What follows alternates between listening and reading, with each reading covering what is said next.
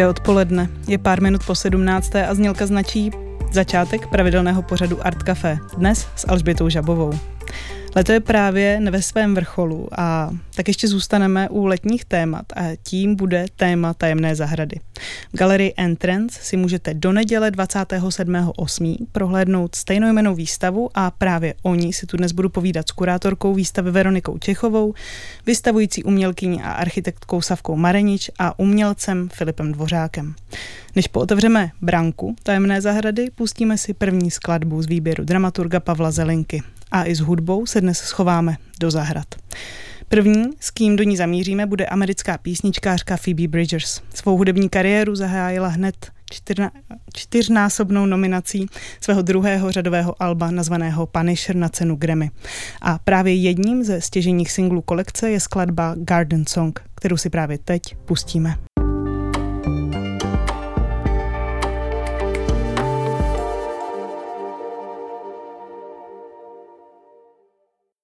Slyšeli jsme Garden Song od Phoebe Bridgers. Posloucháte Art Cafe, od mikrofonu vás zdraví Alžběta Žabová. My se dnes v následující necelé hodince budeme společně nořit do tajů zahrady. Jednu takovou tajemnou zahradu si můžete prohlédnout v galerii Entrance, která se přestěhovala z oranžerie Břevnovského kláštera a nově sídlí v pražských Dejvicí v prostorech bývalé prodejny potravin. A já už ve studiu zdravím a vítám kurátorku výstavy Veroniku Čechovou. Ahoj Veroniko. Ahoj, dobrý den. A vítám také umělkyně architektku Savku Marenič. Ahoj. Ahoj, Betko. A vítám také výtvarníka Filipa Dvořáka. Ahoj, díky, že jsi udělal čas. Ahoj, ahoj. My si dnes budeme hodně povídat o lidské imaginaci, zahradách a taky trochu přírodě. A moje první otázka směřuje tak na vás na všechny a zajímalo by mě, jestli máte nějakou dětskou nebo nějakou hodně dalekou vzpomínku na zahradu nebo na něco, co se zahradě blíží a hrála v tom roli právě vaše dětská nebo nějaká naivní imaginace. Kdo chce začít? Veroniko, protože jsi kurátorka, tak začneš. tak uh, já jsem Eh, městské dítě, takže zahrada pro mě znamenala víkend a chatu babičky a dědy, kde se odehrávalo všechno od nějakých improvizovaných, nacvičených eh, divadelních představení pro širší rodinu po stavení domečků v, ve Velkém keři a pak letní nekonečná zdánlivě sklizeň eh, všech možných pochutin, takže mm, pro mě tohle, no, to je mm. takový moje šťastný uh, místo. Savko, co ty? Eh, já se pamatuju takovou vzpomínku, kterou jsem měla v dětství, protože my jsme měli chatičku v horách a zahradu jsme nikdy neměli, protože jsem z Jichu. takže, z Černé hory. Jo, takže jsme tam hodili každý rok eh, přes léto a přes zimu a tam jsme se hodně hrali na zahradě. To bylo pro mě prvníkrát vlastně objevit, co to je zahrada. A jednou, jednou se stalo, že vlastně, když jsme se hrali na zahradě s Brahou Segorou, jsme viděli mrtvého ptáka na zahradě a tak jsme ho chtěli nějak zahránit, ale to nešlo. Tak jsme se říkali, že mu uděláme takový pohřeb. A byly tam kolem Dětské toho... Dětské rituální pohřeby jsou, myslím, docela časté. A byly, byly tam kolem toho růže červené a říkali jsme si, že jestli ho pohrbíme v tom místě, že se z toho vyleze růže. My jsme vůbec neviděli, že potřebuješ semínko nebo prostě tu květinu, aby vyrostla růže. To a to jsme udělali a hodně jsme se doufali, že když přijdeme tam příští rok, že uvidíme tu růže, to se samozřejmě nestalo, ale ta vzpomínka mi přijde hodně hezká, ten vlastně pomník toho ptáku, že tam hmm. je. Hmm. Přijde hezký. My jsme něco podobného dělali teda uh, v zahradě školky, tam jsem chodila, hmm. taky jsme pohřbívali wow. zvířata. Filipe, co ty? Já když jsem byl úplně jako malý, tak jsme bydleli v paneláku, v bytě, takže jsme zahradu měli, takže jsme hodně jezdili do lesa. Takže jsme vždycky jako nasedli do auta, odjeli jsme někam za město do lesa a tam bylo takový to klasické eh, stavění domečku pro veverky, někde z mechu a větví a, a tak. A to rodiče nás jako od malička nám tohle to ukázali a bylo to jako vždycky jako zábava. A teď to zase ukazuju svým dětem, takže to jako baví tohle. Eh, Savku Marenič, můj dnešní hostku, můžete znát jako architektku nebo organizátorku komunitních workshopů, ale také jako umělkyni. Stojí za projektem Ferries, což jsou ručně šité, vycpávané objekty, nebo možná spíše bychom měli říct hračky. Eh, já moc doporučuji sledovat její Instagram, kde ty svoje pohádkové bytosti s takovými chapadílky zachycuje takových potemnělých právě zahradních scénériích. No a Filip Dvořák, můj druhý host, vystudoval malbu na Pražské Umprum, ale tého tvorba, ať už se jedná o objekty, malby nebo videa, je typická tím, že mísí dohromady a že se mísí hodně dohromady a je tak celkem těžké, nebo pro mě minimálně celkem těžké popsat, na co se vlastně díváme. Často byste asi nebyli úplně schopni říct, jestli se díváte na objekt, sochu, který vysí na, socha, která vysí na stěně, nebo třeba kus nábytku, anebo právě obraz. No, moje další otázka směřuje na kurátorku Veroniku Čechovou. Veroniko, jak vzniknul nápad otevřít galerii v nových prostorách právě tématem tajemné zahrady? Co tě, co tě inspirovalo uh, otevřít téma zahrady v prostorách bývalé večerky? Uh, Mm, pro mě byla důležitá uh, nějaká kontinuita, uh, co se týče programu Galerie Entrance, kterou společně s mojí uh, kolegyní a kamarádkou Terezou Winterovou už několik let právě provozujeme za vydatné um, pomoci našeho hlavního produkčního Martina Bražiny. A témata, která řešíme už vlastně čtvrtým rokem, všechny nějakým způsobem kolují, eh, krouží kolem eh, tématu eh, vlastně environmentální krize, byť tohle zní velice dramaticky vůči té jako poetické výstavy, hmm. kterou teď aktuálně máme, ale my se právě z různých úhlů snažíme ukazovat potřebu budování a kultivování vztahu lidí k přírodnímu prostředí a to v různých pohodobách. A zahradu vnímáme samozřejmě jako jedno z nich. Ale ta hlavní linka, proč právě nový prostor otvírá výstava věnovaná zahradě, je daná hlavně proto, že my jsme vlastně zahradu opustili. E, náš bývalý prostor byl vlastně uprostřed zahrad, uprostřed klášterní zahrady a to prostředí e, všechny diváky, kteří tam mířili, myslím, nějakým způsobem tak jako ovlivňovalo a trošku jako připravovalo vlastně na ten uh, obsah, který jsme tam potom um, prezentovali my v galerii. Tady jsme na úplně odlišném místě, jsme vlastně na hlavní třídě, po které jezdí auta i tramvaje, byť nějaká zeleně tam taky. Jsme v přízemí bytového domu a myslím si, že komunikovat tam najednou ta uh, témata spjatá uh, s životním prostředím, když to takhle zjednoduším, uh, už možná nepůsobí tak přirozeně, jako tomu bylo uh, v té bývalé oranžerii Břemenského hmm. kláštera. Takže tak, takový pomyslný, jako pomyslné překlenutí, řekněme, z té fyzické zahrady najednou do tohohle nového prostoru, kde teda jsme tu zahradu chtěli aspoň zpřítomnit uvnitř díky těm uměleckým dílům. Když se řekne Tajemná zahrada, tak já si ještě vybavím knihu nebo také film Tajemná zahrada od Francis Hudson Burnett. A je to náhoda? Není to náhoda. Není já to si, náhoda. já si bavím taky, uh, já znám teda jenom knihu, tu filmovou adaptaci jsem neviděla, ale je to pro mě uh, jedna z takových docela důležitých uh, novel z doby před, já nevím, třeba 15 lety, takové jako rané dospělosti, řekněme, kdy při setkání s tímhle příběhem se mi vlastně vybavily mm, některé ty moje zážitky, které už jsem měla zasunuté někde hrozně hluboko v paměti, právě z té naší zahrady, na kterou se s nás na začátku zeptala a vyvolalo to ve mně mm, nějaký pocit jako příjemné nostalgie, který jsem se taky trošku snažila hmm. vložit tady do téhle naší první výstavy na novém místě. Já jsem v úvodu tohoto vstupu trochu představila Savku a Filipa, ale to nejsou jediný vystavující umělci na výstavě. Kdo další se tématu výstavy uh, tajemné zahrady zhostil?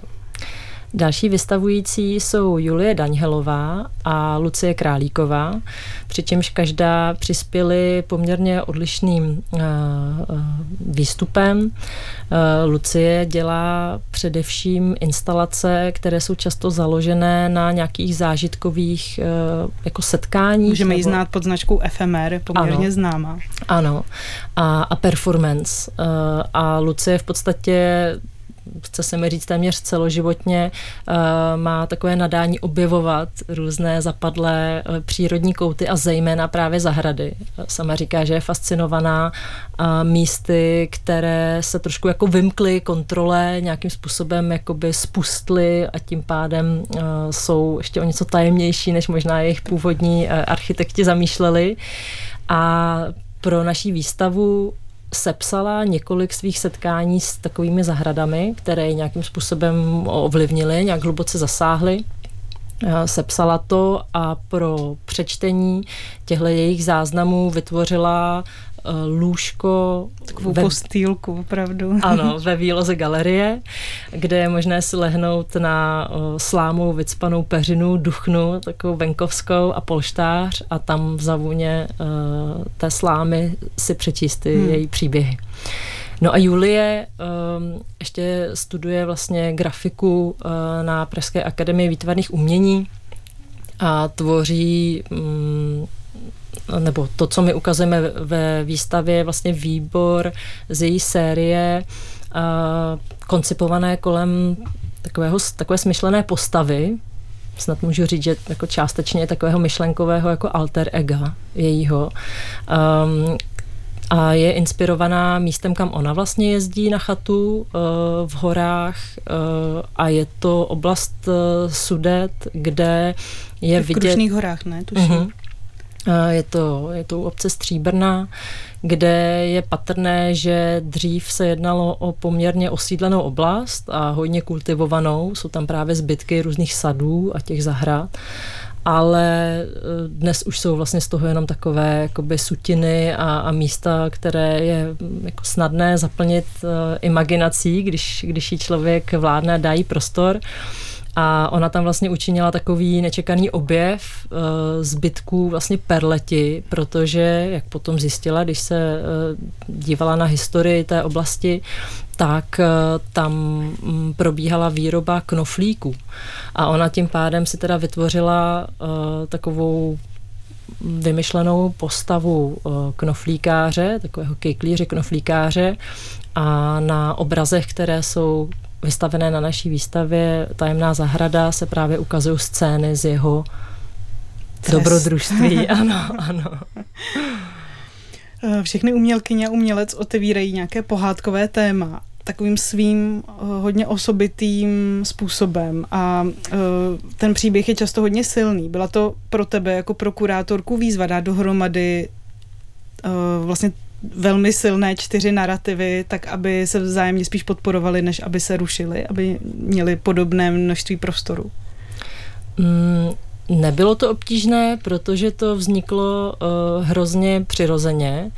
Uh, v podstatě uh, jenom v případě Filipa už existoval nějaký jakoby sepsaný uh, text ohledně té jeho série uh, Strž, uh, o níž se taky budeme ještě povídat. budeme mluvit.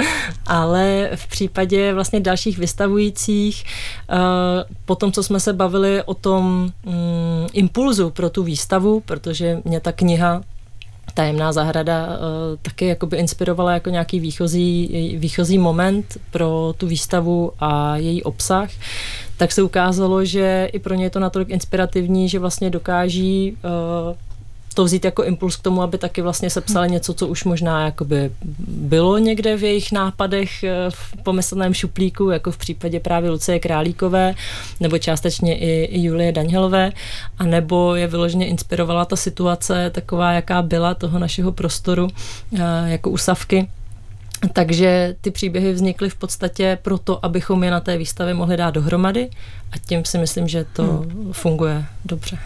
My jsme trošku nakousli téma uh, vašeho přesunu. Jaké to je stěhovat galerii? Vaše identita, ty jsi mluvila o tom, že ta vaše identita byla hodně spjatá s atmosférou Břevnovského kláštera. Uh, jak jste místo hledali a jak jste pak uchopili tu výzvu eh, se přesunout do úplně jiného prostoru? Eh, vlastně bývalé večerky, prodejny potravin, cel, nechci říct stísněný prostor, ale opra, opravdu oproti tomu velkorysému prostoru oranžery je to prostě rozdíl. Je to výrazně skromnější. No, mm, výzva to docela byla, protože uh, když pomenu praktickou stránku věci, stěhování množství vybavení, uh, nějakého jakoby archivu uměleckých děl a uh, já nevím, třeba technického zázemí našeho, tak uh, to se nějak jakoby své pomocí zvládlo, to jsme v našem týmu zvládli, ale najít to nové místo byl problém, protože uh, my fungujeme na základě grantové podpory uh, pro kulturní sektor. Podporuje nás Ministerstvo kultury a uh, zejména potom taky Praha 6. A na Praze 6 jsme chtěli zůstat, protože jsou nám vlastně jakoby nakloněni a říkají nám, což je milé slyšet, že jsou rádi, že na území Prahy 6 galerie současného umění je. Takže nakonec jsme šli cestou uh, výběrového řízení na právě nebytový prostor ve správě Prahy 6. Hmm. A uspěli jsme vlastně v druhém případě. Mm, bylo to ve chvíli, kdy uh, jsme byli otevřeni už jako hodně různým možnostem. No a nakonec to klaplo. Já myslím, že to může fungovat i na hmm. menším místě. My si teď pustíme další skladbu a po písničce se k prostorám galerie a jímu geniu Loci opět vrátíme. Druhá skladba nás zavede do kamenité zahrady, kterou svou tichou kolaborací vybudovali belgický jazzový kytarista Ruben Machtelings spolu s norským trumpetistou Arve Henriksenem. Z jejich společné loňské desky A Short Story si zahrajeme právě skladbu Stone Garden. A pozor, právě Arve Henriksen se představí brzy v Praze a to 15. září v rámci festivalu SpaceX. Tentokrát mu bude partnerským, slo, partnerem slovenský kytarista David Kolár.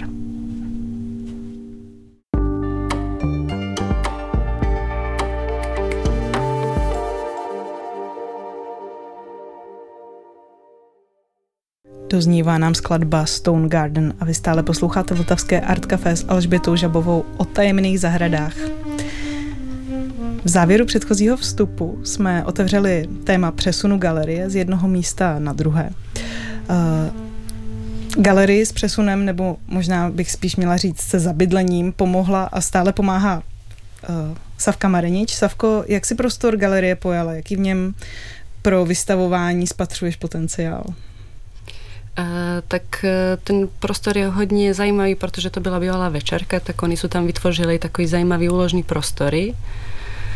E, poprvé, když vstupíte do té galerie, možná ten prostor není tak jako hezký, ale si myslím, že jako postupně s Veronikou budeme ten prostor kultivovat ale si myslím, že má hodně potenciálu, protože má i víc části a, a, a uvidíme pak jako nějaké další spolupráce, ale v, v rámci té první výstavy jsem chtěla spíš ukázat ten stávající, e, tu stávající situace toho prostoru. Mm-hmm. My si teď pustíme krátkou ukázku audiostupy, eh, kterou návštěvník slyší, když vyleze po malých schůdkách do bývalého právě skládku té večerky, který byl v podhledu ve stropě. A Savka tam pro návštěvníka připravila takovou měkoučkou instalaci, kam si odvážný a bytý návštěvník, já jsem tam třeba nevylezla, tak eh, když tam vylezete, tak si tam můžete uh, ulehnout na to lůžko a poslouchat. Tak tady ukázka.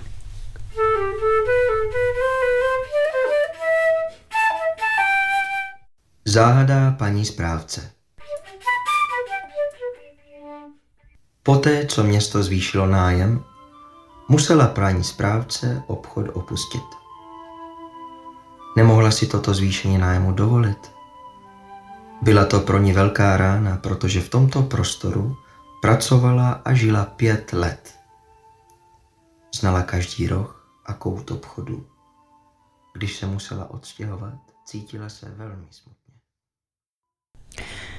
Slyšeli jsme krátkou ukázku z asi šestiminutové stopy, která doprovází Savčinu instalaci. Savko, jak příběh dál pokračuje a kdy se z příběhu, který se odehrává v zavřené prodejně potravin, stane příběh, který se odehrává v zahradě? Uh, tak uh tak možná začnu tím, že jak jsem to začala jako psát, že hmm. mě vlastně Veronika oslovila, abych udělala nějakou intervenci do toho nového prostoru a vlastně jsem chtěla reflektovat tu součástí situace, kterém vlastně galeria se naházela a to je, že kvůli zvýšenou nájmu musela svůj původní prostor oranžérii opuštit a najít nový prostor.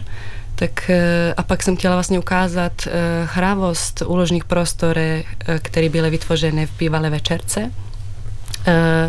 Pak jsem vlastně vytvořila ten příběh, který je něco mezi fikcí a realitou, protože tam ta večerka byla před vznikem galerie a pak jsem taky slyšela od lidí, kteří tam proházeli, že opravdu on, oni tam i bydleli. Takže ten příběh sleduje život paní správce, který e, se rozhodla, že bude skvotovat ve stropě svého bývalého obchodu, protože si nemohla zaplatit zvýšený nájmu. A A pak e, potom nasleduje jej život, když objevuje novou vášeň e, zahradnické firmy, kde začíná pracovat a tam vlastně e, začíná pestovat rostliny, rostliny a starat se o ně a, jej, a fragmenty jejího nového životu jsou vlastně rozesaté v, po celé galerie v podobě nějakých šitých barevných rostlin. Uh, uh, nevím, co jsem chtěla ještě říct k tomu. Ale vlastně ta zahrada, ona pak objevuje tu zahradu a vlastně ta postava té paní správce hodně reflektuje i mě, i moje pocity, které mám v zahradě. Vlastně ty fotky ze zahrady jsou vlastně fotky z moje zahrady. Já vlastně žiju v takovém krásném prostředí Podoli, kde máme takovou společnou zahradu a vlastně inspirace pro ferries taky čerpám hodně z té zahrady.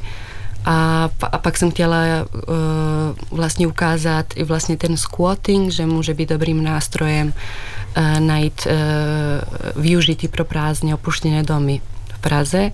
A tady to pořád takový uh, tématem, který souvisí se ilegálním bydlením, ale třeba v některých zemích se používá hodně a naopak je legální. Hmm.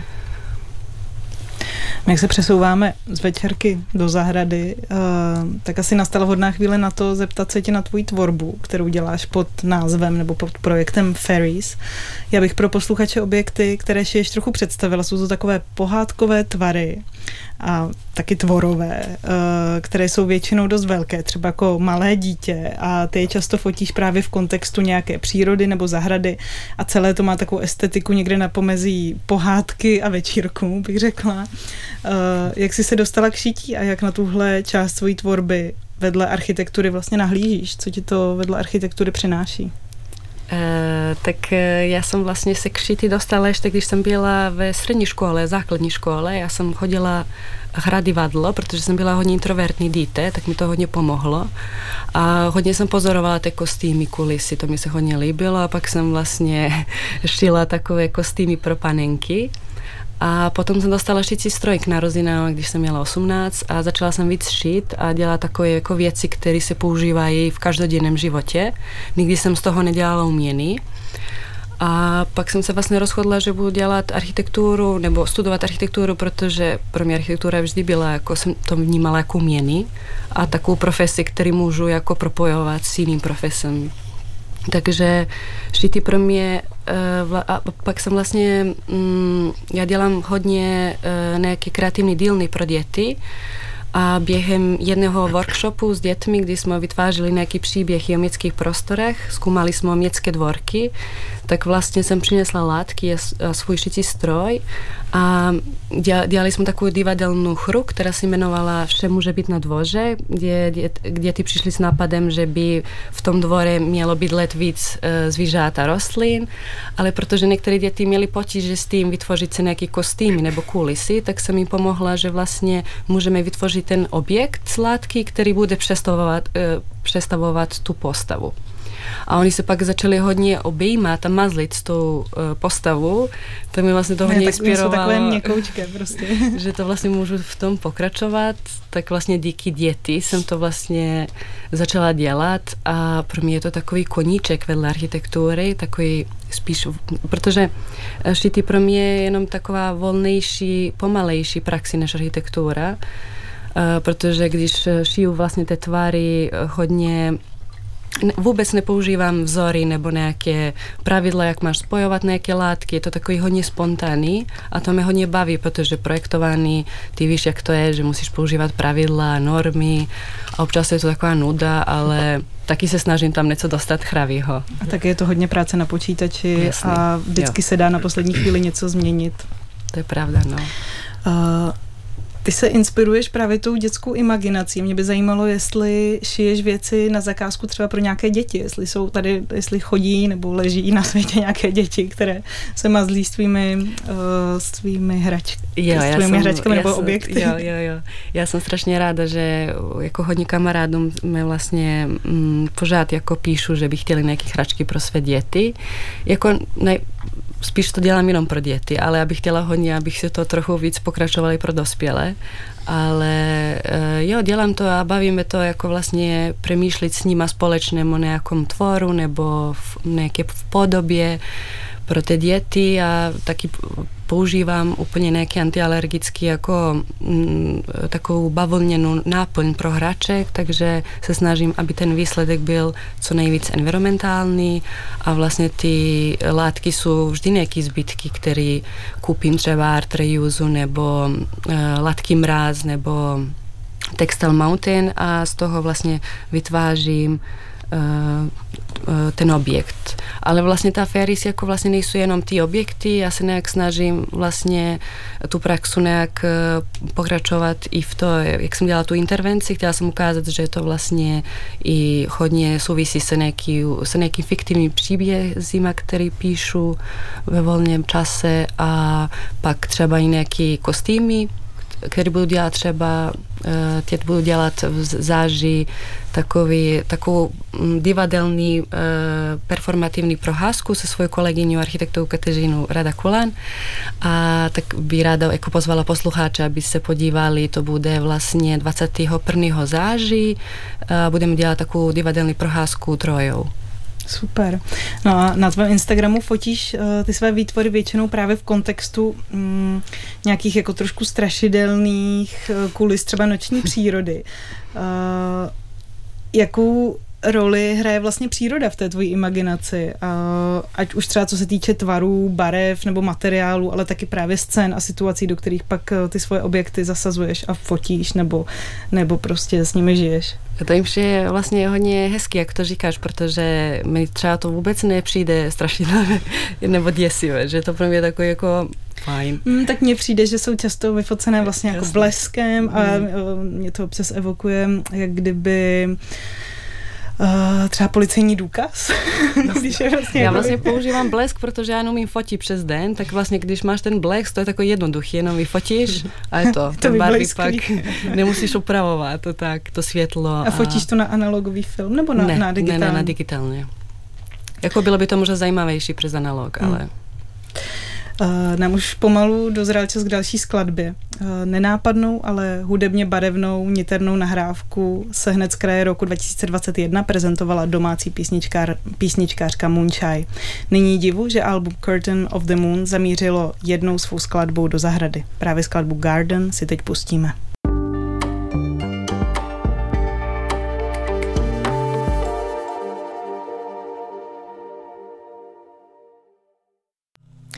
To byla skladba Garden od tuzemské písničkářky Moonshine. Je 17 hodin 40 minut, posloucháte Art Cafe a my si stále povídáme o výstavě Tajemná zahrada, kterou můžete navštívit do konce tohoto týdne, tedy do neděle 27.8.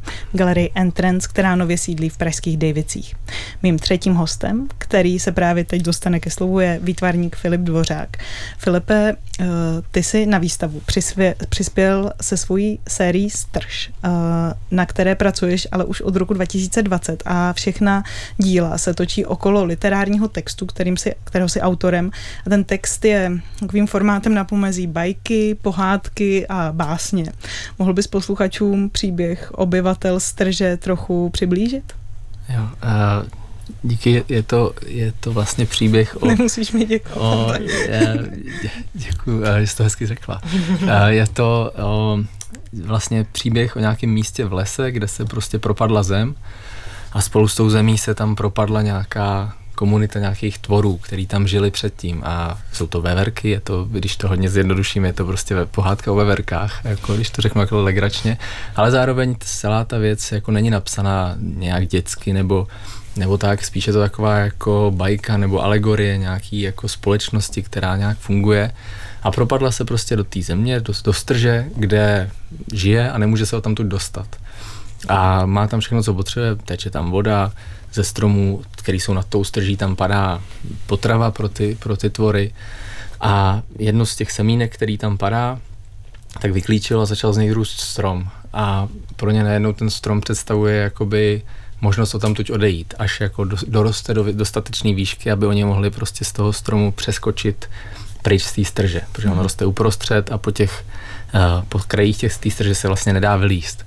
A, a oni vlastně jakoby čekají a doufají, že ten strom jednou vyroste a že možná už příští rok, možná, že už příští jaro jako budou moc odejít a někteří tomu věří, že odejdou, někteří jako tam radši chtějí zůstat, že už se bojí, jo, že ta představa je, že už tam žijou x generací nějakou. Něk- jako, někteří možná by rádi odešli, ale ano, nepřiznávají přesně, si to, takhle jsem tak. to pochopila já. Jo, a někteří, někteří už jako třeba i, já jsem si představil, že tam žijou fakt spousty generací a vlastně už třeba nevěří, že nad, nad tím, že ta strž je to jediný, co vlastně mají si myslej a že svět neexistuje, že svět je třeba jenom série dalších strží nebo, nebo tam žádný svět není a jenom to, co je v strž, tak tam je dobře, že jo a, a vlastně tam chtějí zůstat a vlastně se na tom nedokážou shodnout. A je tam spousta takových jako momentů, který mi nějak připomínají nějak naší společnost třeba v tom, jak se vlastně nedokážeme shodnout na úplně nějakých základních pravdách nebo úplně basic prostě věcech, které jsou normální a vlastně se na tom jsme schopní zabíjet pomalu, nebo ne pomalu, vlastně jako reálně. A, a je to, no, takže v tom je to nějaký takový jako obraz společnosti, ale není to nějak jako, nějaká kritika mířená na nějakou politickou stranu nebo zemi nebo něco, spíše takové jako zamyšlení se možná, ale v takovém takový rovině nějaký pohádky. A, a zároveň je tam ta naděje prostě toho, toho stromu, který tam roste a toho, že možná je sestaven jako a že možná jako se z toho i našeho se dá někam jako hmm. Eh, dostat dál. No a jaká díla v sérii nalezneme, protože na výstavě Tajemná zahrada neprezentuješ celou tu sérii, ale vlastně jen její část. Hmm. Jakých nových děl? Jo, ta, ta série je úplně jako volná, takže jsou tam obrazy, jsou tam kresby, jsou tam sochy, jsou tam takový objektový obrazy a to, ten text sám je takový jedno dílo, že to jakoby není jako uh, jedno víc nebo méně, ale prostě je takový komplex a vzniklo to proto vlastně, že, nebo ten text vznikl jako první a já jsem si teda představil, že to je nějaký obraz společnosti a pokud teda to je obraz společnosti, tak jak by asi v té společnosti vypadalo umění. Takže jsem začal tvořit nějaký obrazy, které by mohly vzniknout v prostředí té strže, kde vlastně žijou tyhle ty tvorové a žijou tam prostě x generací a nejsou vůbec ovlivněný naším nějakým vizuální stopou. Což samozřejmě je to ovlivněný, protože to dělám já, takže to je nějaká jako eklektický mix, ale zároveň to umožňuje nějakou svobodu toho, že vlastně může to být modernismus s gotikou a s nějakým úplně současným přístupem v malbě, s něčím třeba starším, no prostě taková jako volná uh, fantazi zároveň v tom je, ale, ale ne nějaká příliš... Přílišná citace no, je, je, přesně, autorů. přesně tak. Hmm. Je to takový úplně, úplně jako volný, svobodný, a takhle začaly vznikat jakoby první, první díla. A pak jsem si představoval, že by tam teda vznikly asi i nějaké jako instituce, jako je nějaká škola, nějaký vedení toho uh, státu nebo něčeho, co tam se děje, takže vlastně další díla vznikly a to ty jsou právě třeba na výstavě z představy dvě ty díla se jmenují z, z ředitelového domu. Jo? Z ředitelového domu, to znamená, je to jako představa nějaký takový tý hezký kanceláře obložený dřevem, kdy je takový ten těžký stůl a tam sedí pan ředitel a do, píše nějaký svoje paměti. Já to tomu. možná eh, posluchačům trošku představím, aby si to no. mohli představit. Eh, nebo se podívejte na uh, Instagram nebo uh, portfolia Filipa Dvořáka. Nicméně jsou to takové opravdu objekty, ale ve formátu obrazu a jsou jako velmi kvalitně řemeslně zpracované z kvalitního dřeva.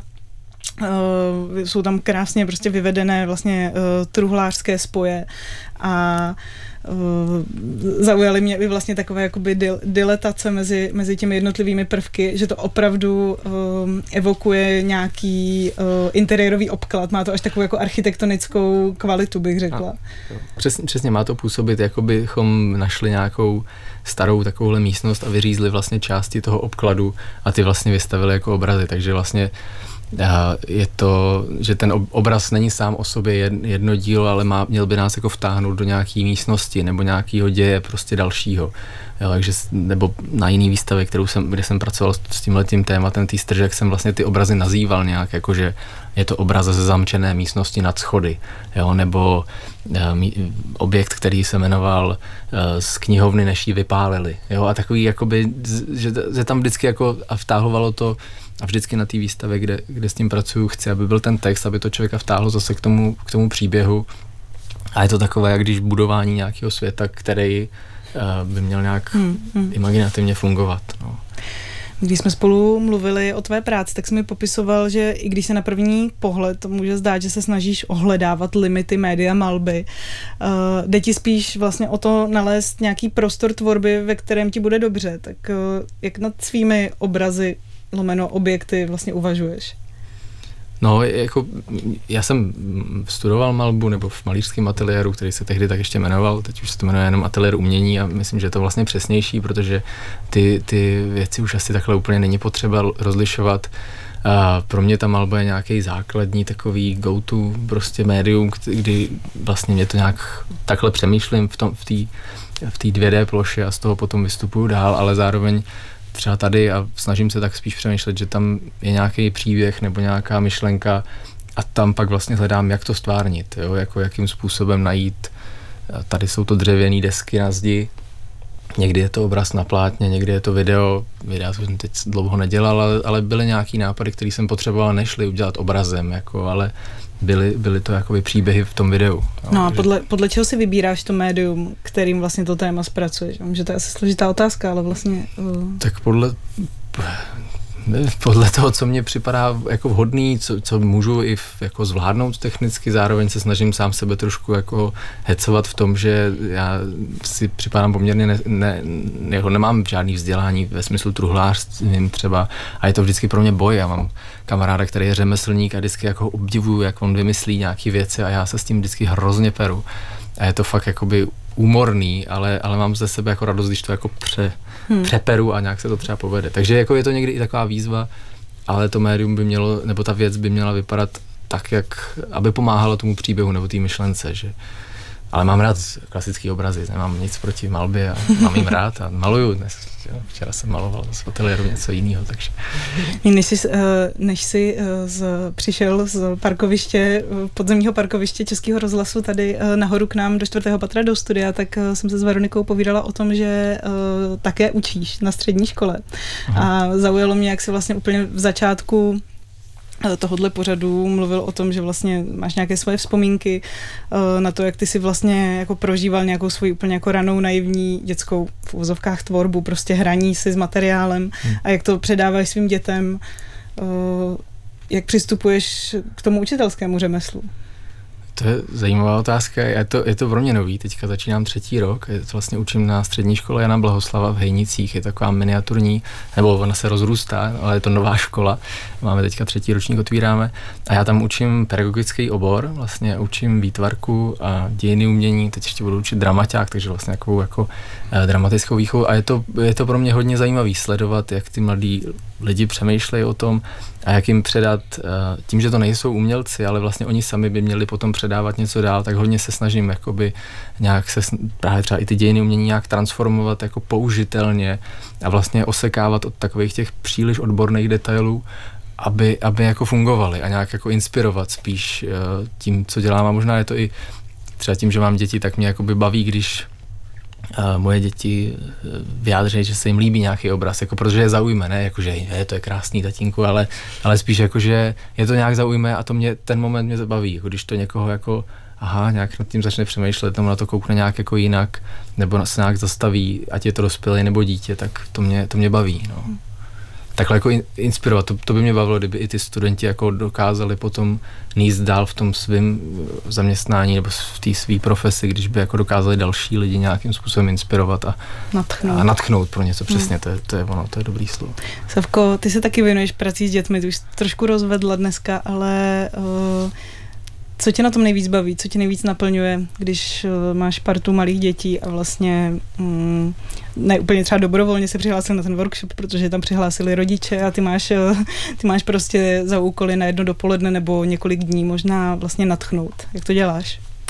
Eh, tak já to dělám jenom jako občas, třeba přes rok mám třeba tři nebo čtyři nějaký kreativní dílny, který usporádám nebo v spolupráci s některými jinými lidmi, ale bavíme to Eh, prostě společně s nima vytvářet nějaký příběhy, nejvíc jako třeba píšeme nějakou fikce a pak jako vlastně vytváříme příběhy. A to Jak vždy... vytváříš to prostředí, aby, aby vlastně jako mm, volně a bez strachu psali, protože ono je to docela stresující pro, pro děti. Tak ono je tak, jako, že to vždy nějaká třeba pohádka nebo nějaká fikce. Oni moji, hodně ráda mají tu imaginace, tak vlastně se čerpáme tu inspiraci, tu energii z, z imaginace a z, kon, z konkrétního místa. Že vždy jako vlastně se snažíme uh, vzít jedno místo nebo mm, nějaký prostor ve městu a pak o tom přemýšlet a snažím se s nimi první vytvořit nějaký bezpečný prostor, kde se vlastně na začátku hrajeme a snažíme se trochu uh, smazat nějaké roli a hierarchii mezi dospělého a dítěta, které existují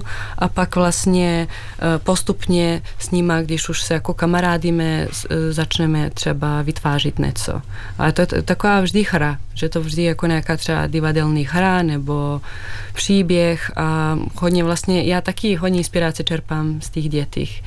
A myslím si, že ty děti vlastně jsou vlastně hodně důležité a taky hodně důležité vlastně uh, i přemýšlet o městských prostorách, protože oni pak, když uh, budou starší, můžou vlastně hodně ovlivňovat, ovlivňovat, nevím, ty prostory, které jich obklopují. Mm-hmm, jasně.